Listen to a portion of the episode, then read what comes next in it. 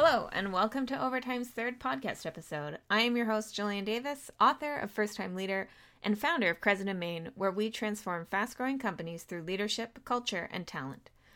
Overtime was created for managers that might be feeling a bit isolated and would find value hearing from other managers in the same position. In today's episode, I talked to Sally DeRosa.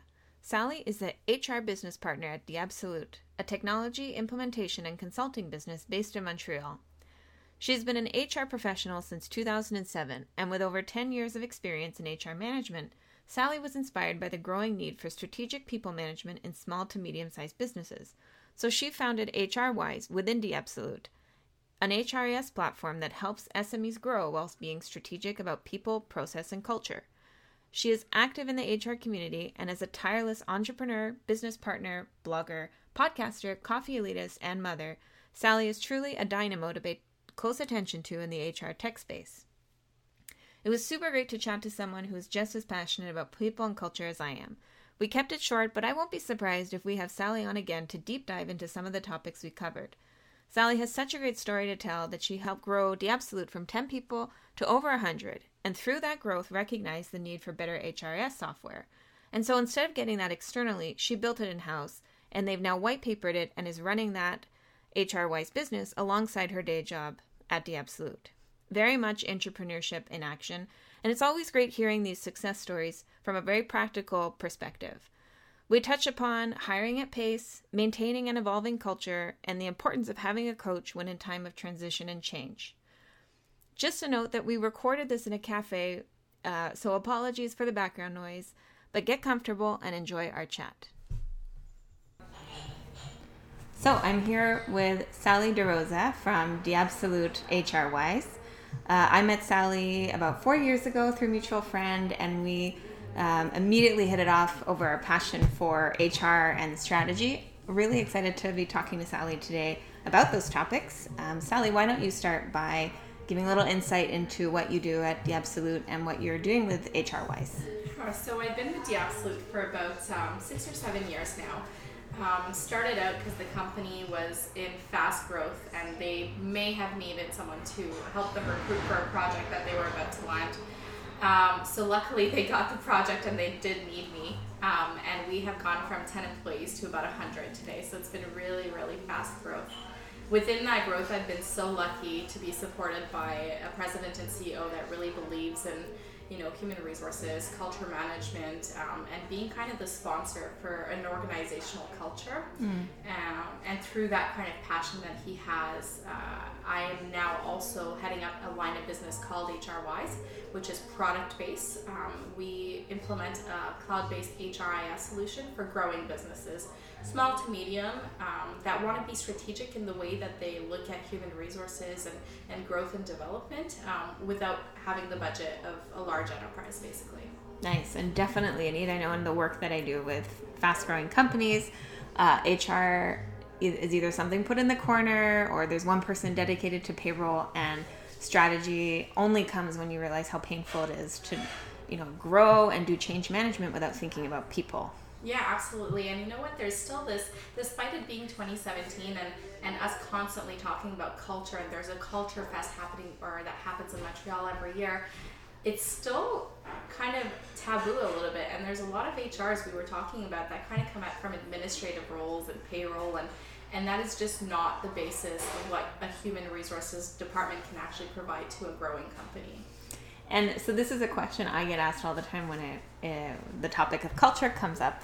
In your opinion, where do you think culture comes from? Yeah, this is a no-brainer to me. In my opinion, it comes from the very top, whether you want to talk about hierarchy or not. The visionary, the CEO, the president, whoever it is that has the end goal in mind that will feed it down to the organization, that's where culture has to come from. And if it's not an example that person is setting, then it's not something that's going to stick throughout the organization. Exactly. It does not. It's so often put in HR as their responsibility, but you can deliver a good strategy, you can say all these nice things, but if those at the top, wherever what that might look like, aren't delivering to that or living to that, then it's a huge waste of time and money. Absolutely. We just did an interview, actually, the CEO and myself, with a company for, let's just say, like a top employer type award. And so this lady had known me for a few years, and she looked at me and she said, Sally, you guys went from 10 to 100. You didn't have an HR department back then, and now you obviously do. What is it that made you successful to grow it to this part, and that kind of emphasized a culture that is really, really healthy at D'Absolute?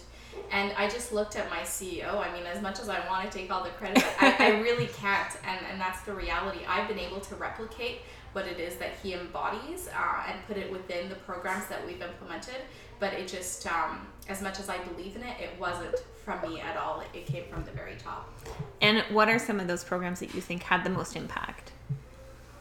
You know, the programs that had the most impact are not programs, actually, at all. I mean, the one biggest thing that is really sticks with our employees is our work-life balance and our family orientation. So I could say we have a flex time policy and we have a health and wellness policy and this and that, but at the end of the day, it's being able to be human with one another. Hey, you need to get your carpets clean this morning. That's fine. I'm not going to ask you to take half a day off, or your kid's really sick. We all have families. And so kind of having respect for each other as people is what has been the most successful within our organization. That's really interesting, because I found when companies kind of evolve from the startup phase where they really thrive on being flexible, and move into scale up and bring in process, which is, a huge part of my role, they move away from that flexibility and, start going, well, we need to put in a policy for that and a policy for this, and we have to make sure that there's equality. And in some ways, it's a great, having policies and structure for everything is great for managers, because you don't have to think outside of the box. It's very black and white.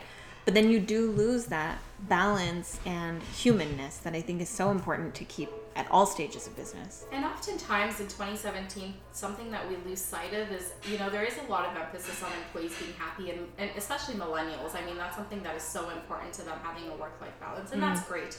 But, recently someone asked me, why don't we have summer hours? And my answer was, we have summer hours all year long, and the reality is that if our busiest time is the summer, you may not be able to finish at 4 o'clock on Friday or at 2 o'clock on Friday, but in that snowstorm that you just couldn't leave your driveway, well, we were flexible with that as well. So that's conversations that we try to stay away from so that we can retain the flexibility, even if we are bigger. The things that we've put structure in that have helped us are things more like development planning and competency mapping and talking about succession. I mean, when you have fast growth in 6 years like we had, like it or not, you have to look at the risks of losing key members of your organization. So those are the things that we put structure around that were really helpful. Yeah. Just for the listeners, Sally and I are doing this in what we thought was going to be a really quiet coffee shop in the middle of a quaint town called Hudson, Quebec, but we're right in the high time of coffee, so if you pick up background noise, I apologize. But we're having really good coffee. If it makes you feel better. Yeah. This is not a sponsored post by Nico. So I think that's interesting, the succession planning, because when you're moving so quickly in growth or whatever it might be, very often you're just focused on how do we hire right now, how do we hire new talent, and not thinking about how do we retain, or what does succession plan if a key VP leaves. Yeah, I mean, go ahead. Sorry, and what would you say? For someone that's never, maybe they don't have an HR department, what can they start thinking about or implementing in terms of succession planning that would be helpful or have an impact? And I don't think it's dependent on having an HR department at all. But, the way you started out your sentences, we're focusing a lot on talent acquisition, and we have to continue to do that, because you're still going to continue to hire with a long-term vision. So like it or not, they're not all going to stick around. You're going to have a natural attrition for sure. But natural attrition is something that you have to deal with. So you do start at talent acquisition, making sure that you hire for culture, for long-term growth. And then as you go, you make sure that you have individual development planning that goes towards something that is feasible for the employee as well as the organization. Can't make empty promises either. Yeah. But at a succession level, I always look at it from kind of the top up. So I'll have like a VP of this role And I'll look at the resources that report to him, and sometimes they're not in there, the ones that might be a succession in the next 6 months or 5 years, whatever it is that you need. And that will bring us back to talent acquisition to make sure that we do have people within the organization. You can definitely hire from the outside. It depends on what you're looking for. If you want someone to come in and kind of break the mold a little bit and question some processes, hire from the outside. If you are in a really healthy culture, I mean, you may as well retain that and promote someone from within. And so I guess, looking at it, you know, all your kind of senior level team and checking if they've got a right hand, so to speak, in place, so that if, God forbid, anything were to happen to them or that they left, at least the whole department won't fall apart. Yeah, and it's not just about talking about it from an organizational standpoint, but it's also at the individual level. So sometimes it can also be kind of uncomfortable for that one resource to be talking about their own succession. Yes. You know, they're going to wonder, well, why? Where am I going? Are you going to release me? And it's so not about that, really. It's about either being able to enable you to do more, or, you know, unfortunately, there are life events that happen, and you have to be prepared as an organization. Exactly. So I want to make sure that we talk about both your role as HR business partner with D'Absolute, and you've got quite a large team there that you've built over the past few years. I also want to talk about HRWise and the HRIS system that you guys have kind of developed in-house and are now, building that out and supporting businesses across Canada. So let's start with your role as HR business partner at D'Absolute and your role as a manager. So, you know, as you've grown the team, you've, I'm assuming, grown as a leader and grown as a manager. What are some of the misconceptions that you had about management when you started? You know, we were actually just talking about this before we started recording, where, you know, you come out of high school and you're thinking, I'm either going to be a doctor or a lawyer, an engineer, or a manager. And you're thinking being a manager it's a profession. And at the end, that's really not what it is, I don't think, personally. So I kind of fell into this role accidentally. Luckily, it did grow. But the management kind of came with it, where I was, you know, out of time and out of feasibility to be able to continue to grow the team, and I needed help. So that's the mentality I had then. That's the mentality I have now, where I recruit the team in a way that will make us better. So I totally believe in synergy. Two is better than one. I mean, the addition of two is better than one. And so when I go and recruit, I recruit for things that we are lacking already. An example, I went on maternity leave couple of years ago, and I ended up hiring someone who was not going to replace me, but was going to be able to kind of keep up throughout the year and stick around afterwards. And I made sure to hire for a skill that I didn't have personally. She's an expert in growth and development and training and coaching and facilitating. And I think I'm more of a strategic mind, and I can kind of think at a really high level. But cutting down and really thinking through development plans was not a strength of mine, and still isn't, to be honest. So I've been really lucky to be able to hire in a complementary way. That's fantastic, and I think that's such a strength. One that a lot of managers, I think, could benefit from. I've picked up that this term management can really throw people off completely, and a feeling that they need to be good at everything that their department does. And I'm constantly telling people, like, no, you do one thing really well. You have to hire and fill those gaps within your team to make sure that you can, you know, deliver and execute really well. But do not feel like you need to own all the strengths, and to be able to say, I actually have no interest in developing in that area. So you can move on and hone in on your own skill set and focus on strategy and bigger thinking. Absolutely. And I think that's the one thing that I've been lucky enough at D'Absolute and HRWise in, is that I've brought in a team of people who are very good at what they do. And if we're talking about succession, it's not always about retirement. Yeah. If one of my team members does want to go on mat leave, or, you know, take a sabbatical, or just honestly kind of pursue their dreams with whatever, there is a specific skill set that we are going to be looking for that, again, will fill that gap and maybe add to it. But that's the one thing that has really helped me develop this organization within D'Absolute and HRWise. That's great. And in terms of recruitment, you know, you mentioned a couple of times recruiting for culture fit. Yeah. How have you been able to implement that? Oh my gosh, I get this question so often, and I don't have an answer, but that's totally okay. I think that if you live it and breathe it and embody it, you can sense it from the other person. Mm-hmm. And then obviously there are strategies. One of ours is that we did go through a cultural assessment 4 years ago, where we were talking about kind of finding our true north, and from there developed our values. The values were not only the CEOs, but the organization's as well as the individual's values. Mm-hmm. So, you know, if we're an organization that's charitable, that's great. Are we hiring people who at the end of the night want to give back to? That's something that you maybe don't think about so much in an interview process, but that's how you find out about culture fit. One of our biggest values is intrapreneurship, which is how HRWise came about. It's being an entrepreneur within the organization, coming up with new processes, new ideas, creativity. And so we'll ask questions relating to that. What was your best innovation in your last job? So it's asking questions that are really aligned with the cultural values. Interesting. And sometimes they can be non-related to role, but really focusing on attributes and attitudes. Yeah, absolutely. Yeah. We had one person who had a side business as a photographer, and we ended up spending like 12 minutes looking at their pictures, and they wanted to open up. I got a sense from that person of a personality I hadn't really sensed in the actual organic interview. And that's what you're able to get out when you ask questions like that. Yeah, I think that's fantastic. Thinking outside of the box, literally. Yeah. And one thing that I always like to give the listeners when I do these interviews is an insight to learning resources that you might have used through your management journey or continue to use. Is there any book, video, person that you have found really impactful that shaped you?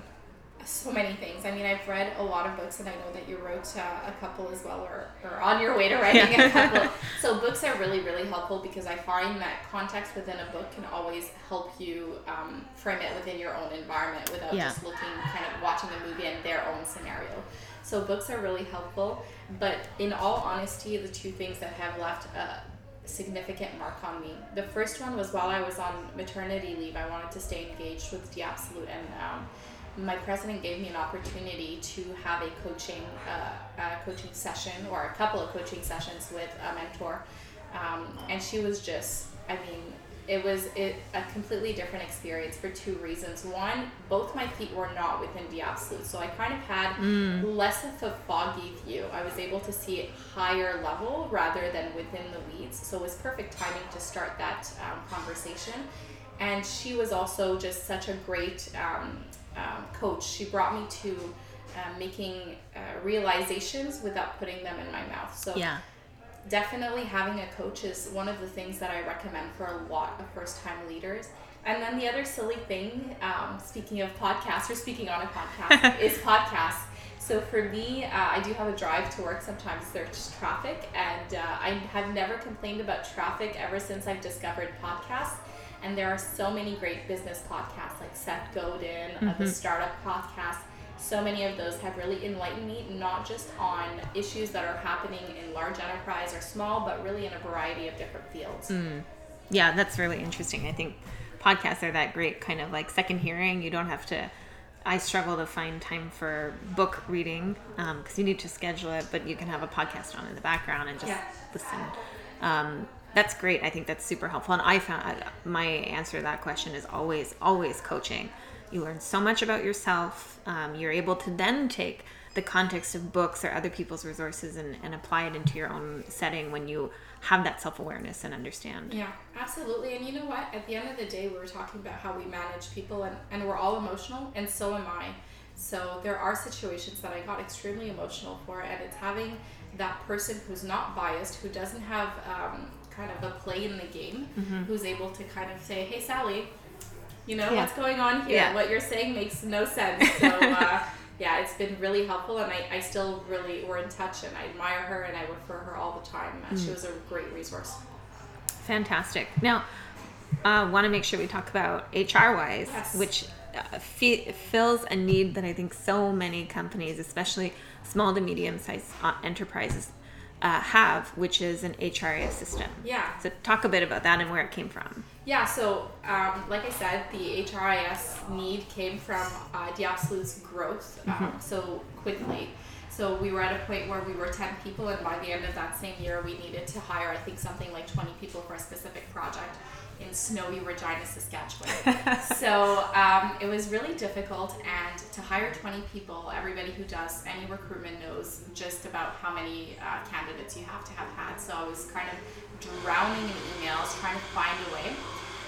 So that's how the need came up, is we started with a need for an applicant tracking, and then, you know, just like any organization that whose managers are not really doing much management, I was tracking everyone's vacations, and I was doing payroll, and I kind of was wearing a lot of hats. So HRWise came about that need, and came about the idea of empowering employees and their managers to own everything that falls within their responsibilities, while letting HR become a bit more strategic and less administrative. So what we're able to provide is small, medium, growing businesses with a platform that isn't just a technology to facilitate your everyday needs, such as vacation tracking, but also that challenges you to think beyond certain things, beyond just the vacation tracking and the performance management. What is beyond performance management? Well, let's look at the competencies of each role, and do the people who play in those roles currently have those competencies? And if they don't, how do we develop those? Okay, so let's talk about a development plan. And beyond the development plan, who might be fit for the succession? So it's being able to be strategic, even if you don't have the budget of a large enterprise. And what I love about the kind of story and evolution is that it's a homegrown service designed by someone that was living and breathing the challenges of growing really quickly. I think I'm constantly looking into different HRIS platforms because, one, I find it really interesting and relevant. But you can quickly pick up when something has been designed by someone that has not ever worked in HR, because it's just the functionality is limited or whatever. So I think this is fantastic that, you know, like you were literally picking and choosing and cherry picking what kind of features you wanted to support your current context. Absolutely. And like I said, I mean, the president of D'Absolute had a lot to do with that because he was constantly challenging me to think outside of the box. And so I give him a lot of credit for bringing me where I am today. But when he says, you know, well, what are we going to do in 2018? Well, it kind of brings about 20 other questions that you have to drill down and answer, which included all of the features that we ended up kind of developing for HRWise. Awesome. And what do you think this, you know, in these kind of growing businesses, these small, what do you think they need most when it comes to the people and process side of things? You know, again, I'm going to say we're in 2017, and there is this idea that process sucks, and let's break it and put out our pamphlets and just like go against everything. And that's completely okay. But at the same time, unfortunately, millennials and other generations, they are looking for structure, because you can work really, really hard, and at the end of the day, if there isn't a structure to show that person that their working hard is going to pay off, they're just going to go. They're going to go to the next place, and that's why there is a bit more turnover in 2017 than there was maybe 10 or 15 years ago. So I think one way to diminish that turnover and to retain your talent is processes, showing the employee that there is a growth path somehow, and there are structured competencies that we're assessing that he needs to develop. So I think that's definitely one of the tools that would help a growing organization retain their talent, as well as having plans for their own growth and scalability.